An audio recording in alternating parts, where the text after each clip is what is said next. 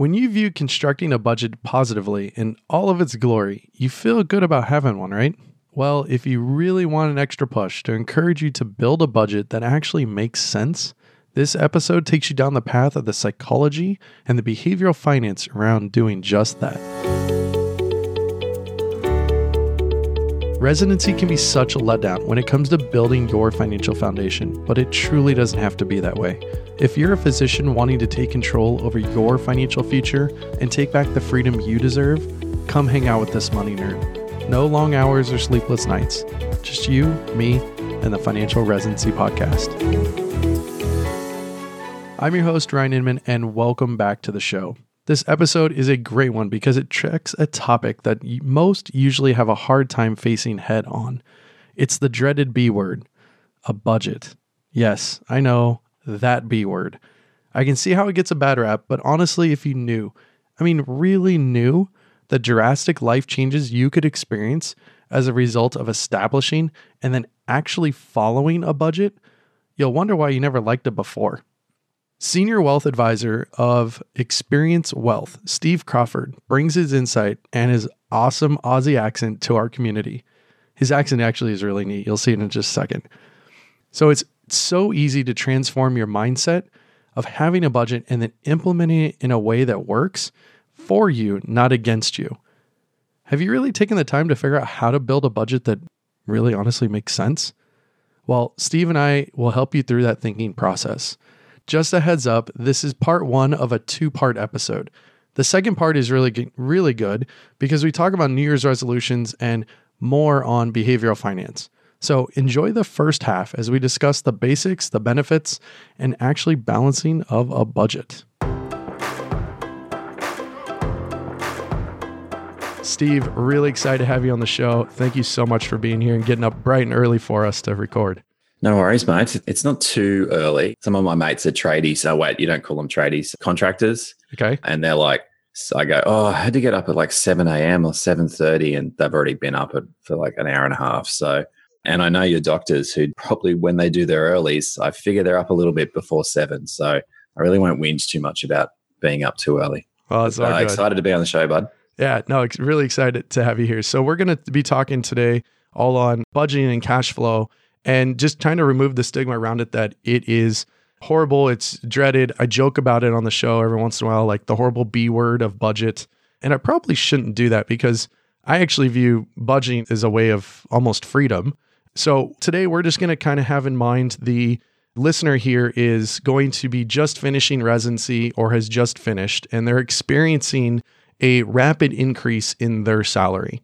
My thought is, let's talk about what someone should look for or what they should do, or maybe some of their first steps in understanding, okay, now I've got a large salary. Why should I start to either budget or plan in my cash flow? Budgeting is something that I think it gets a, a bad rap. As you said, there's a lot of negative connotations, and that's because people automatically associate the dollar with the concept, meaning like how much do you allocate to the budget versus the initial concept of what the heck a budget actually is. So for us, we always talk about budgets being a target that you're going to try and hit. And that target can be massive or it can be really, really small. But at the end of the day, if you don't have a target, then you don't know whether you're hitting, whether you're missing, you're just sort of shooting blind on this thing. And so for us, the first thing is that you've got to accept that unless you want to live life where you're basically just subconsciously swinging and trying to hit your spending and your savings targets, if you're happy doing that and not knowing whether or not you're doing any good, then you don't need to worry about a budget. But pretty much everybody I've met in their twenties and thirties and, and even older, the way they want to get ahead whenever that happens, right? And, and this is all about trying to become financially independent. But the way they're going to do that is by earning money, spending some of it, and just not spending all of it. And the only way that happens is by saving money. And the only way you know how much you're capable of saving realistically on any given year is by having a budget and giving yourself a target. So for us, the first thing is always, always, always comes back to, and I think when we're kids, we're really good at this. And then as we become adults, we start to suck at it. And the first question they've got to ask themselves, or the first question you'd probably ask them when you're talking to them as well, is what are you saving up for? Mm-hmm. What's um, the money going to be used for? What's the, yeah, you know, it's the saying, you can lead a horse to water, right? And you can't make them drink, but it holds so true when it comes to budgeting and money. If they don't know what they're saving up for and they don't buy into it, and, you know, in their heart of hearts, in their core, there's no value, there's no emotional driver behind it. They can have the best budget system in the world. They're not hitting those targets, because when they feel stressed or when they feel tired or when they're just over it, they're going to go and spend, and there's no internal accountability buddy for them. And a little voice in their head that goes, eh, you know, if we spend this, it means we're not going to be able to do X, or, you know, we're not going to be able to have that holiday, or remember that, I don't know, that new car we wanted, or like, we're not going to be able to do that. As kids, we're really, really good as having things that we're saving up for because we never had any money to start with, right? And then our parents would doll it out to us and, and give it to us over time. And so we'd have to build that pocket money up, or, you know, the allowance up, and then we'd go and buy that thing. And, and so we're sort of trained and programmed to understand from an early age, if you want something, you save up for it. Most of us, some people out there might have been a little bit more better off, but for us, we're sort of trained into that program. And well, I don't know what happens. It's like we get to adulthood and credit card companies start giving us free credit, and then all of a sudden we don't have to save for things anymore. We just, if you want it, just go and buy it. And so we've we sort of lose the idea that sits behind why budgets are a good thing. All budgets do is just give you balance, puts accountability into what you're doing with your money. We've got clients in our firm that for periods of their life, their savings target is zero percent of their income.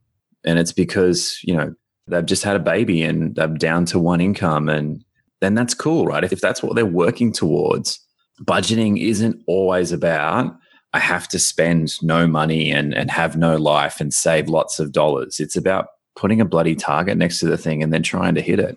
So what I hear you're saying is really it's the behavioral finance piece, associating some type of emotion to that dollar. I look at it as you can only assign a dollar one job or one task. You know, what is it that you're going to assign it to to actually make you the happiest? Why would we spend money in something that makes us a little happy versus spending it in a different location and it making us really happy? Part of it, I think, is society and just getting caught up in, you know, whether it's ads or, or marketing. I mean, there's billions of dollars that are poured in, into those to understand human behavior and the psychology and what causes us to buy and and those things. And taking a step back, I think that's where we really lose it, is kids aren't, hopefully, I mean, I guess, you know, really targeted in some of those. Now, yeah, they are targeted to ads if you're watching T V and you've got toys flashing all around, but they don't have the ability to act. Whereas as adults who earn income, you see those same type of ads for something that equates to whatever that toy was, and you're able to act, and then you have credit that can allow you to do that. So what I think you're saying here is being able to associate some type of emotion behind what you're doing, because if you don't do that, then no matter what you're going to try to do or implement or whatever system it is, it really won't work. Is that right? Yeah, you're spot on. So that's absolutely the starting point. And, you know, this is sort of something that we've, our firm in Australia is very much heavily anchored in clients in their twenties, thirties and forties. And so our whole value proposition is linked to helping them manage their income as they grow it, right? Because they don't have assets yet. Mm-hmm. So we've studied for years what makes it work and what makes them successful in this space, and, and obviously the opposite as well.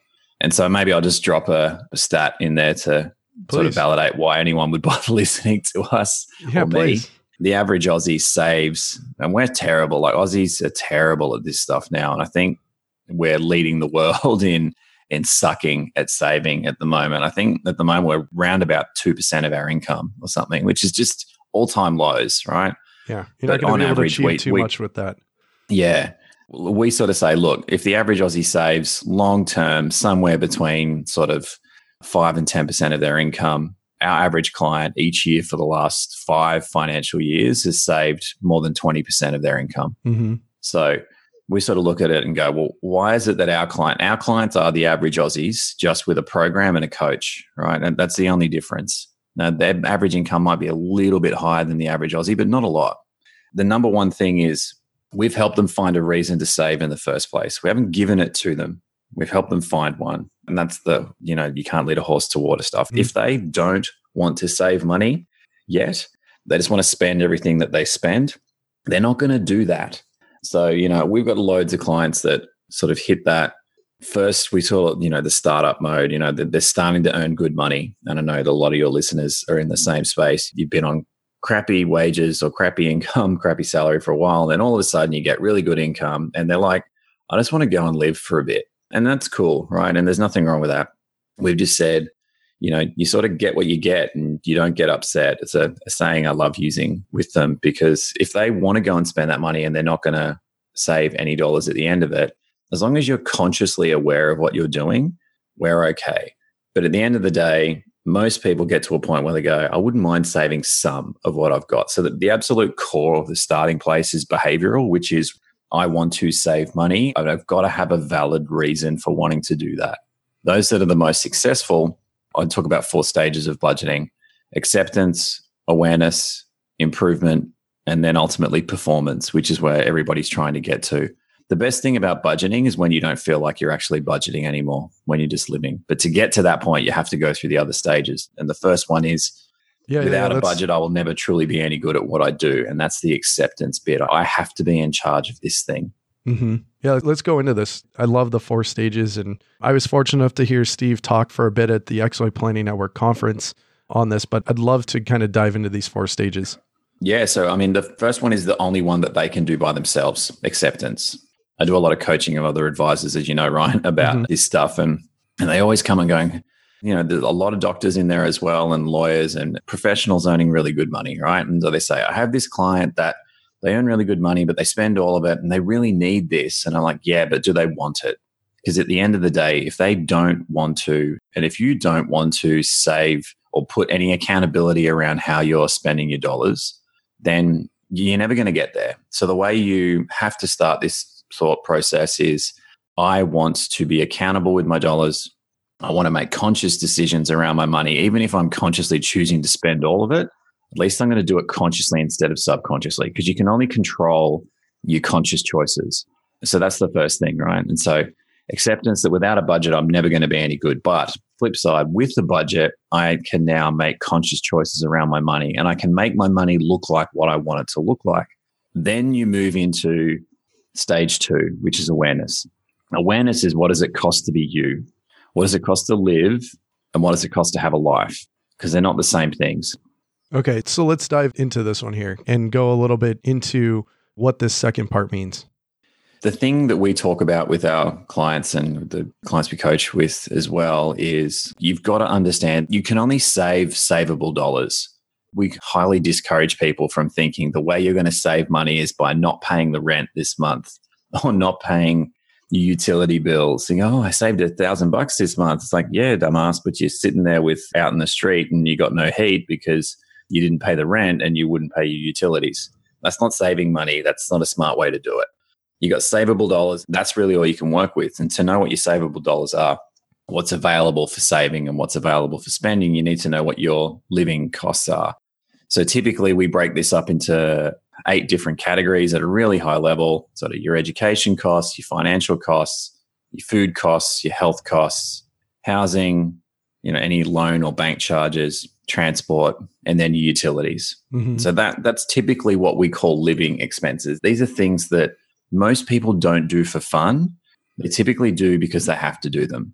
And so that's the first and the most important thing for them to work out is, what are my living expenses?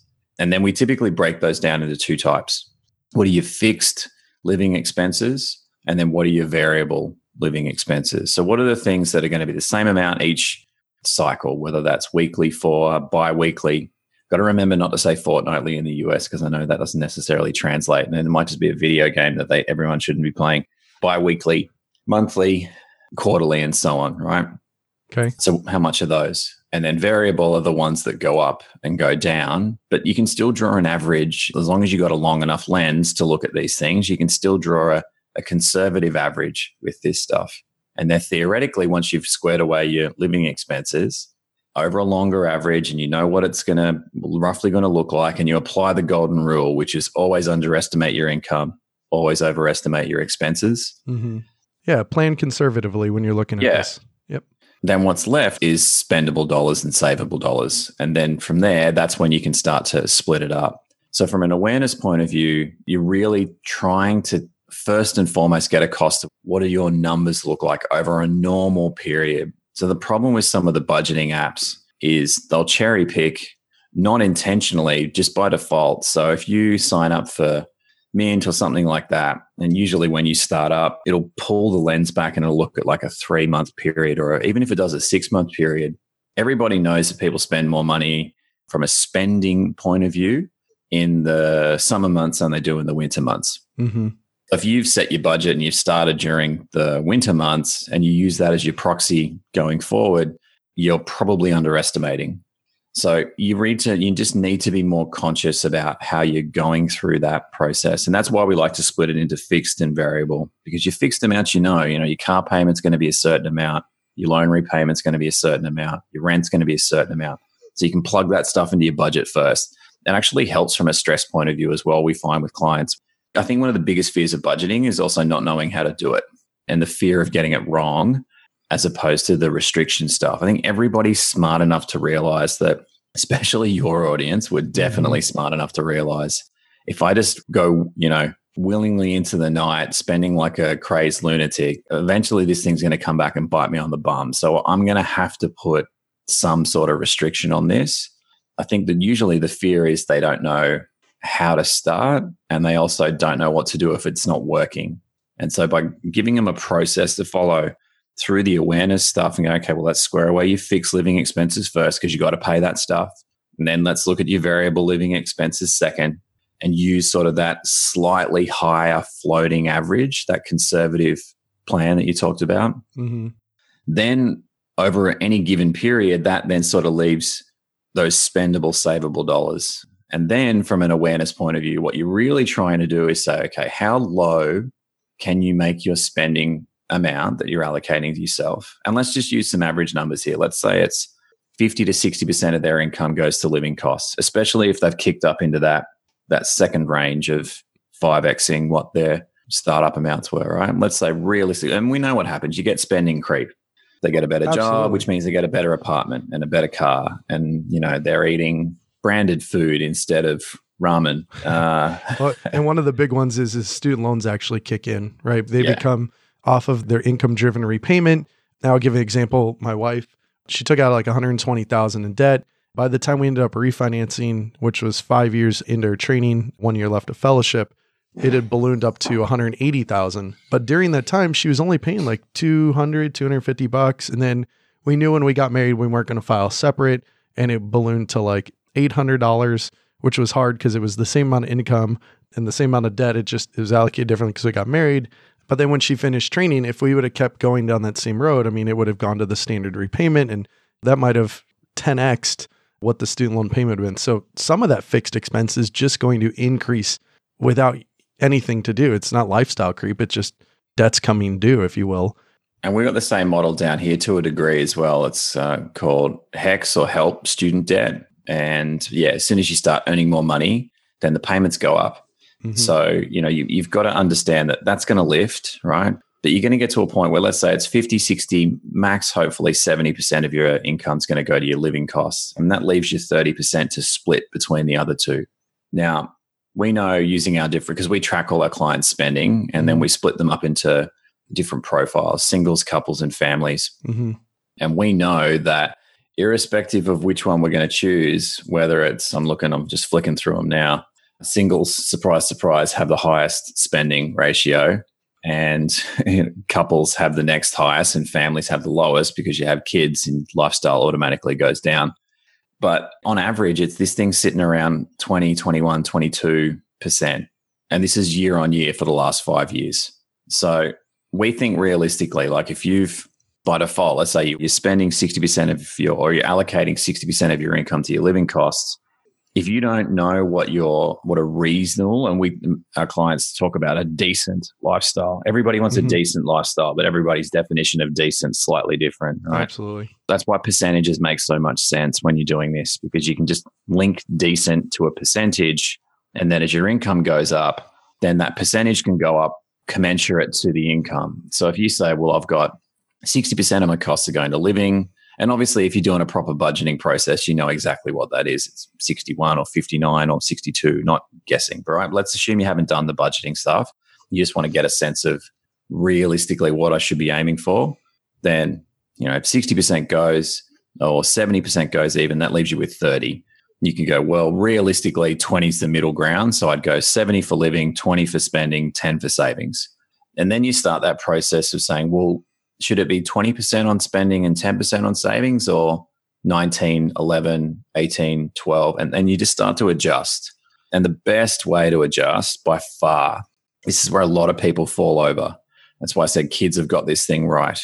If you have a strong reason to save and you actually reverse engineer this thing and you work backwards, mm-hmm. I am saving up for X. And you've got to break it down into twelve-month blocks maximum.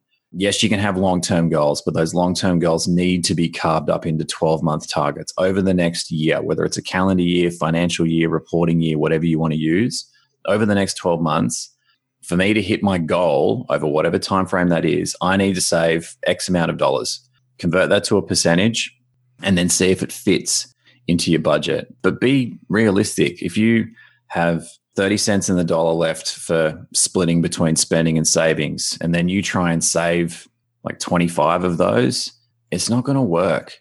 Your brain has a really good, and again, I'm very conscious and I'm talking to doctors that have a better mm-hmm. understanding of the human brain than I ever yeah, will. Be careful. Let's assume that uh, I, I think this is a pretty well-known one. Like if you deprive yourself of something that makes you happy and human for a really long period of time, the bounce back is, in my experience, ten times worse than what it would have ever been if you just had have given it a little bit of room in the first place. So if we're sitting there with our clients and they're trying to set their, especially their initial budget, if they've never done it before, and this is common, right? We're not taught this in school.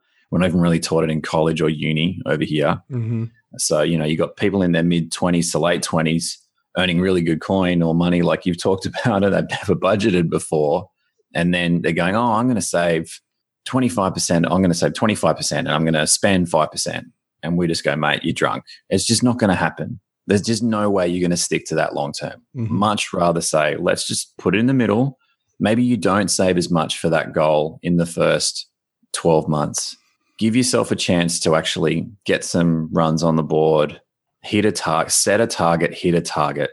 Our sport over here is A F L, Aussie rules. Australian rules football. It's, you know, the lunatics that jump around without helmets and oh, yeah. slam into people and jump on their shoulders. Anyway, the game's played in quarters, so similar to basketball and, and football and stuff like that. And we say, you know, the, if you're setting yourself an unrealistic goal, if you, let's say you're the worst team and you haven't won a game for like ten seasons, then you get a new coach, which is quite often what happens with the financial stuff. You get all pumped up and optimistic and they go, right, okay, what are we going to do? Well, we're going to win the whole thing. And it's an unrealistic expectation. It gets to quarter time and your team's getting belted. And immediately their head drops and the psychology goes straight into, see, we knew we couldn't do this. Why did we listen to this lunatic to tell us that we should do this? We're just a failure. You know what the problem is? The problem's not us. The problem's him, and the problem's the budget thing. So let's get rid of that and let's go back to being blissfully unaware. I mean, we were shit, but at least we didn't know that we were shit. He's putting it up in our face. Whereas we're really big to push back and go, let's just be cautiously optimistic, but realistic. Be pleasantly surprised at the end of the first quarter. Set yourself, even if you think you can spend five percent of your income, humor yourself, humor us, make that double or triple. Realistically, nothing less than fifteen percent of your income. If you set a target of fifteen and or twenty and you come in at, you know, twenty-one percent or just one percent over, it's so much easier to manage when you set yourself a target that is realistic and you might only just miss it versus setting yourself something that's massively unrealistic and then feeling like a big failure, because then everybody basically throws the whole process out. And that wrecks you because you're one quarter through what could be for some of your clients or some of your listeners, if they're in their mid-twenties, this is like a forty-year thing. So that's, you know, it's one hundred twenty groups of three months and Close. You're going to throw it out after one quarter because you've set yourself an unrealistic target. Yeah, the hardest part is getting it in motion. And so I think a lot of this, when we're talking here and, and they're listening to this is, okay, I've committed to this understanding of, I think this is important and I should do it. It's a little overwhelming. And we're talking here now about just understanding fixed and variable and kind of savings. And I actually call this like paying yourself first. And when you design this with this big increase of income, and we're talking percentages, they might not necessarily know, you know, what percentage is normal? What should we be looking at? A lot of them are are thinking like, we want to start a family, or we just started one. We want to buy a house. We want to buy a car because my car is beat up. I've been driving this thing forever. And it's, you know, it's basically the steering wheel is going to fall off. And there's a lot of competing goals. They might not necessarily know how all these goals play into it, along with saving for other things. And one of the things that I see a lot, and it's a common misconception, is debt. And when you've got your minimum payment and then anything additional is actually part of your savings. You're saving that money for a reason, and you're going to accelerate maybe debt pay down, whether it's consumer debt or, you know, student debt, could be anything, but that's included in that savings number. And one of the things, Steve, that you touched on was you've got a long-term goal, but we're trying to break it up into twelve months. Let's say they had a goal of, I'm going to throw out some easy numbers here. They might not apply perfectly, but just for easy math, in three years, we want to buy a house and we need thirty-six thousand dollars to buy this house. You wouldn't just write the goal of thirty-six thousand dollars and be done. What you're saying is cut it into at least twelve month segments. So, hey, I need twelve thousand dollars each year or one thousand dollars each month. I put that money away, or at least I earmark it in my budget or my cash flow. And that's part of that twenty percent savings that you're referencing with what you're working on with your clients. And now they've taken this big goal, broken it down into something more manageable, and then they're breaking it down even more into a monthly piece. And now I, I think that's significantly more manageable. Not, oh my gosh, I have to save thirty-six thousand dollars. How the heck am I going to do that? It's, oh, I need to break down and I need to save one thousand dollars of my fourteen thousand dollars of income that's coming in off my attending salary. So I think putting some perspective into this is helpful. Yeah, absolutely. You've got to pay yourself first. It's spot on, because working backwards, for us, it's always about working backwards from the savings target, working backwards from the goal. What's the goal? What do you want to achieve? When do you want to achieve it? How much do you need? Let's break that thing down and chunk it down. The problem with budgeting, as you've you've already just referenced, is quite often your, well, not quite often, every single time, your living costs and your spending is either weekly, bi-weekly, or monthly. Pretty much. I mean, some utilities could be bi-monthly or quarterly. But then the goals are super long-term, twelve months, two years, five years, ten years. And so there's this disconnect straight away between the two exercises. You're trying to save weekly, bi-weekly, monthly for something that is, you know, sixty months away. In our brain, we go, well, that's five years, ten years. So the, the process has to be, you've got to break the goals down into savings target that lines up with your payment cycle. So if these guys get paid, do they get paid bi-weekly or monthly normally? Could be anything. So if it's monthly, then the, the savings target has to be converted into a monthly target. If they get paid bi-weekly, the savings target has to get converted into a, a bi-weekly target.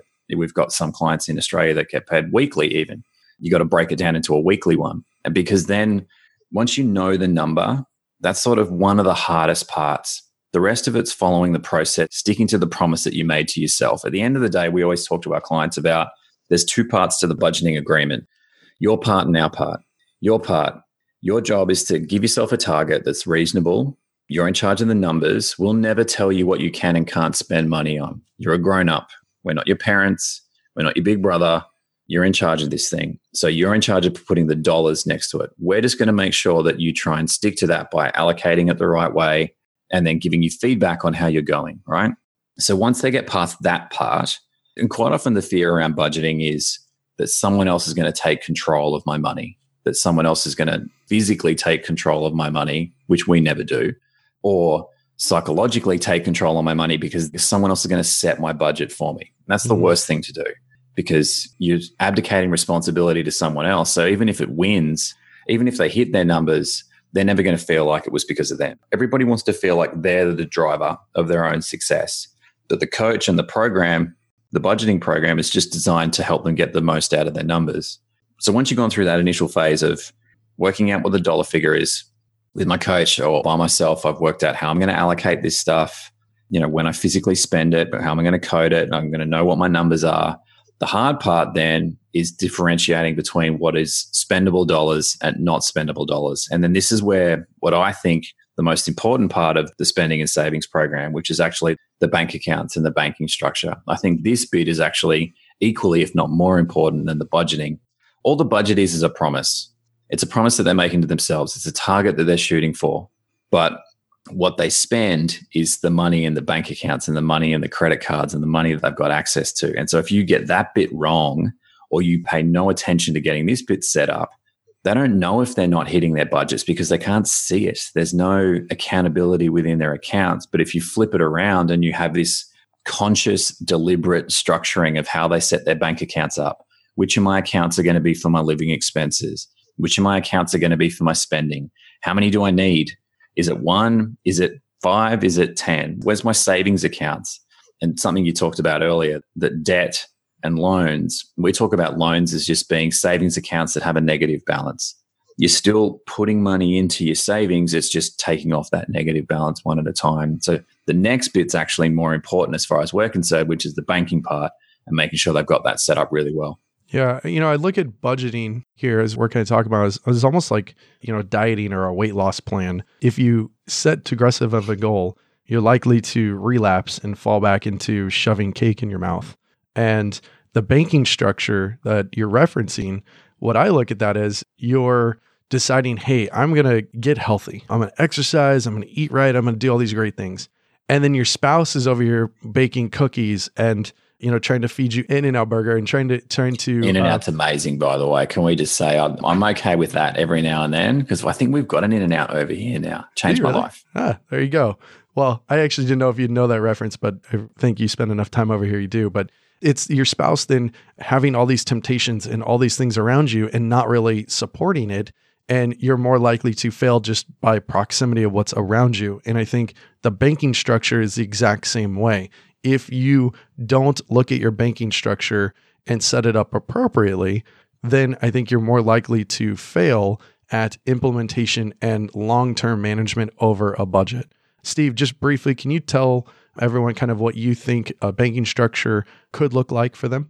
Yeah, absolutely. So we talk about having three different types of accounts or, you know, reasons for the accounts as opposed to what they're called, right? And so we talk about spending, storage, and savings. So a spending account is an account where, surprise, surprise, you physically spend money out of. So it'd be a bills account. It'd be maybe your bills and utilities or your bills and your living costs. And, and so your money goes in and then only your living costs are paid out of that account mm-hmm. or the credit card's paid out of that account. Another type of spending account would be what we have and we set up for all of our clients here, which is a personal spending account. And so that's a bank account where the budget that they've allocated to themselves for their own personal spending amount, you know, the guilt-free, you can't tell me what I can and can't spend money on number, they have their own personal spending account for that. And typically we're trying to set it up in a way where it's really easy for them to be able to know the difference between the two. You know, they they use their spending account for themselves, and then the bills account is only used for the joint living expenses or their own living expenses. And then typically here, you know, without giving advice, this is around usually one's got a credit card attached to it and the other one's got a debit card attached to it. So we're not, we're, we're deliberately separating the two. And then you can start to break that up even further. So you could have, if they were in a family unit already, so a little bit older and they've got a family, they might have, you know, mum and dad would have their own personal spending account each. And then there'd be like a family lifestyle account, which is where the budget that's been allocated for all of the family entertainment, family holidays, presents, you know, clothes, going out, the budget for that is allocated into that account. They either spend money out of that account or typically what they do is they'd set up like a simple transfer system that moves money back over into the accounts where they're spending. Yeah, if you actually know what you're spending as you start to work through this, then things become automated. You don't have to remember every month, oh man, I need to go transfer between these several accounts. Like things become automated once you have some knowledge and control over this. Steve, it reminded me when you said this of what Taylor and I did when we first got married. So I was a bit worried of how she spent money when we first got married. Not that I didn't trust how she was, because when we joined finances, it was the first time I've ever had joint accounts with anyone. And, you know, obviously when we were living together, we got engaged and then got married. And I said, honey, look, let's set this up to where one account pays all of our bills. And then we've each got a separate checking account, you know, titled Taylor spending, Ryan spending. And every month, a certain amount will get transferred in there, and you can do whatever you want with it. You can, you know, save it up for several months and go buy a nice pair of shoes or dress or whatever it is, or you can spend it every month on whatever you'd like. But this is where it goes into. And I was coming from a position of, hey, this is the first time we've had joint finances. Let's just make sure we have some bumpers. And we ended up getting rid of that account after about a year because it worked for us, but then we had a really good grasp on it. And I just want to kind of add on to what we're talking about here is what you're setting up isn't permanent. It doesn't have to stay this way forever. Think of it as like training wheels, right? You're just getting on the bike, you're learning, you got training wheels, we take them off, now you're going faster. You know, it's how do you get these things in motion? What's the least path of uh, resistance in putting these pieces together? Yeah, we talk about our clients in different stages. So singles, couples, families is the three obvious ones, but the one that you just referenced is usually the one that's the hardest one to deal with, which is the blenders, where they, you know, they might have a joint Instagram account because they love each other very much, but their bank accounts have never met. Eventually, the bank accounts need to meet. So with all you like, you're spot on with this stuff, mate. It's all about having a deliberate, well thought through process that goes, here's where I am now, and this is how I need to manage my money now. And so I'm going to have my budget, which is the target or the promise that I'm going to make to myself.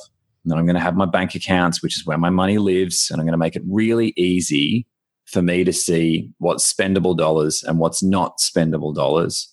And then I'm going to remove the temptation of me accidentally spending the unspendable. And then the last bit is the reporting and the feedback on how I'm going. And we'll talk about that as well. But apart from those three things, you've also got to have an eye to the next stage, because I think that's one of the things is if you set this thing up that money has this really terrible way of, I see this all the time with our clients, especially with banking. Banking is the thing that it's like, I don't know, again, the doctors would, maybe one of the doctors can give me, send me a message and let me know what this term actually is. But I sort of feel like it's this pathway like in your brain where because you do the same thing over and over and over and over again, you learn how to manage the process. But an outsider looking in and it goes, how does that not make you want to just scream? It's so stressful. But with banking, everyone seems to be okay. It's organized chaos. They understand like their house. Own banking system. Yeah, but it's everyone else would go, this thing's a shitstorm. Like, how do you live through that? And so you bring two people together that have their own organized chaos. And then you got to try and find commonality across that. That's where we see the biggest sticking point. People are okay usually with dealing, even if it's their own imperfect solution. They know it, and so they're okay with that. But as soon as you got to try and blend two imperfect solutions together, there's quite often a lot of clash. The benefit of having a logic that underpins the way you set your bank accounts up says, well, we're going to, you know, attack the problem, not the person. We're going to take the issue of yours and mine out of this, and we're going to turn it into, we need to logically migrate our money together. How are we going to do that so that we don't want to kill each other in the process? How do we keep our own privacy and our own money, like you've talked about, the standalone accounts? But then how do we start to blend this stuff together? So that one is definitely a, a much, much harder one to do. But if you get those first two bits right, the budget being the promise, the banking being a deliberate way that you set your accounts up. And then the one we didn't talk about was storage accounts, which is sort of that delayed spending. This mm-hmm. is usually your quarterly or your yearly expenses or spending that you're not going to spend every month. You need to get that stuff out of your normal spending account. So holidays and presents are usually your atypical examples of, of a delayed spend that are very infrequent. So having a purpose-built standalone account for that makes perfect sense. Yeah, you get those two bits right, budgeting, banking. The last thing you got to do is then get your feedback, which is the reporting stuff. And this is something that your doctors should be all over because that's their job. Uh, in and amongst diagnosing what the problem is, trying to fix the problem, then they've got to give feedback on how are we tracking to the plan? Were your results good, bad, neutral? Is it something that's drastic and requires surgery, or is it more of a wait and see? We'll check back in after a month or two months or three months. And your numbers are exactly the same. You need to understand what you're looking for And then you need to understand how to interpret it and decide the course of action after that. Steve, you brought up something really quick I want to touch on before we transition over to the reporting here is the concept of you've got your storage account, which is your atypical spending. And some of these things you mentioned like gifts or, you know, holiday shopping. Let's just assume you would celebrate Christmas, okay? Just to make this yep. easy. Christmas falls on the same day every year. Like, you know it's coming. It, it's not a surprise. It's there. And what I see a lot of people doing is they're trying to take control, and then all of a sudden they forget, oh man, my budget was horrible this month. It just went out of control. You know, at the holidays, I had someone tell me, and this wasn't actually a client, this is just someone else that we were chatting on about cash flow. And they said, well, you know, our kids' birthdays are both in December, and my mom's birthday's in December, and the holidays, and just December, we always get in trouble. But then January rolls around and we've got the resolution to like pay off what we did in December. And then it takes us a couple months, but we'll get back on our feet. And I'm sitting here scratching my head like, birthdays, you know what day of the year that comes. That's not a surprise. Christmas is, you know what day that's coming. Plan ahead. So taking that, you know, hey, we spend, I don't know, six hundred dollars on Christmas gifts, let's just say. That's fifty dollars a month. Like, put fifty dollars a month into what Steve's calling a storage account and get it out of your normal spending. And then when Christmas rolls around or December rolls around, you're starting to do shopping and you look at it and go, oh, look, I've, I've saved all year for this. My December isn't crap anymore. My December, I can actually pay this off and not start off the new year in trouble. So I encourage everyone listening, as you're listening to this, you know, in January, for December that's going to roll around, you know what's going to happen if you do celebrate Christmas. Put money aside for holidays and other gifts. I don't care if it's Easter or Valentine's Day or whatever. Like, if you're going to spend money around those gifts, get a good estimate of what you spend and stick it in the storage bucket. It makes sense. I don't know why people don't tend to think that way. It's because they get, I agree, mate, but I think it's people get stuck in the cycle of always being just one month or one quarter behind. And so they tend to go, oh, I hear it all the time. I would budget, but I've got this thing coming up. So it's I've got Christmas coming up, and then I've got an anniversary coming up. It's and, always and a I thing, don't have Steve. the money, so I've got to I've got to hit that thing, and then I'll do it. And so the problem is, it happens all the time.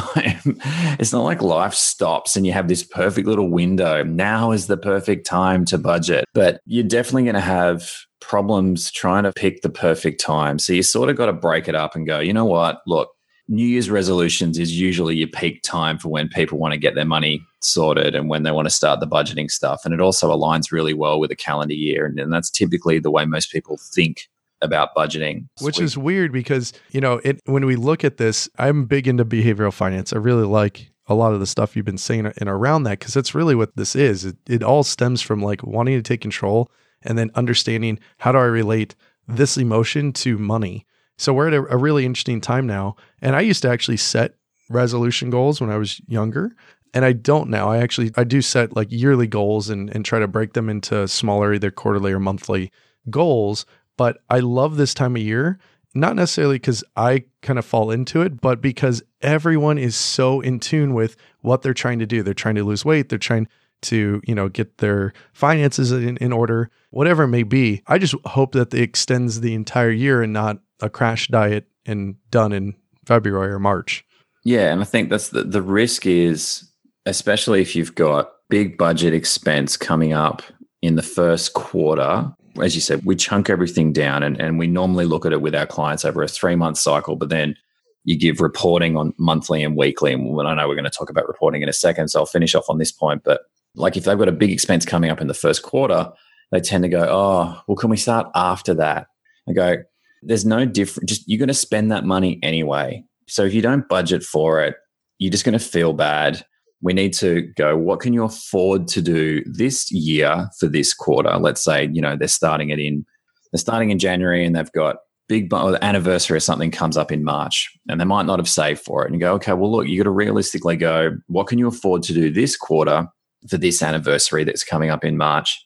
But then you've got to start to pre-fill that pot so that next year we're not going to get there. You just have to break. It's like rip the Band-Aid off in one go, because otherwise you're just constantly going to be getting something that's going to come up that's going to stop you from starting. And the way you get over it is you either don't spend the money that you don't have for the first time it comes around, or you go into debt like most of them do, or you eat into your savings, and then you draw a plan. You give that little, the amount of savings that you've used that you shouldn't have used, that becomes one of your goals to refill that bucket to get it back to where it needed to get back to. And that's where then your reporting gives you your real world, you know, line or your results around what are you actually capable of doing? Are you on plan? Are you ahead of plan? And then that's where the program and the coach can then start to make suggestions around what to do to improve things, you know, give you a pat on the back when you're going really well. So understanding your reporting side is, is the flip side of the budget.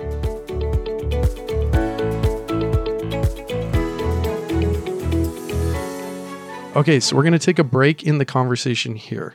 There was so much excellent content in the show. I couldn't stomach editing any of it out. And if I didn't, it wouldn't actually fit in our usual forty to forty-five minute show. So we're breaking it into two parts. And in the second part, we're going to discuss a bit about New Year's resolutions, as well as dive a bit deeper into behavioral finance and why it's so important. I'm super pumped that you decided to take some time out of your day to listen to me yap about finances. It's my passion, and I can get a little nerdy about it. But this information is for you, and I'm happy to be the messenger. While I'm honored to have you here with me, I can't give you any specific advice on your financial situation through the show. You need to consult an attorney, a C P A, or shoot, reach out to me directly for any financial advice you need before you go make any big money decision. It's just the smart thing to do. Until next time, cheers.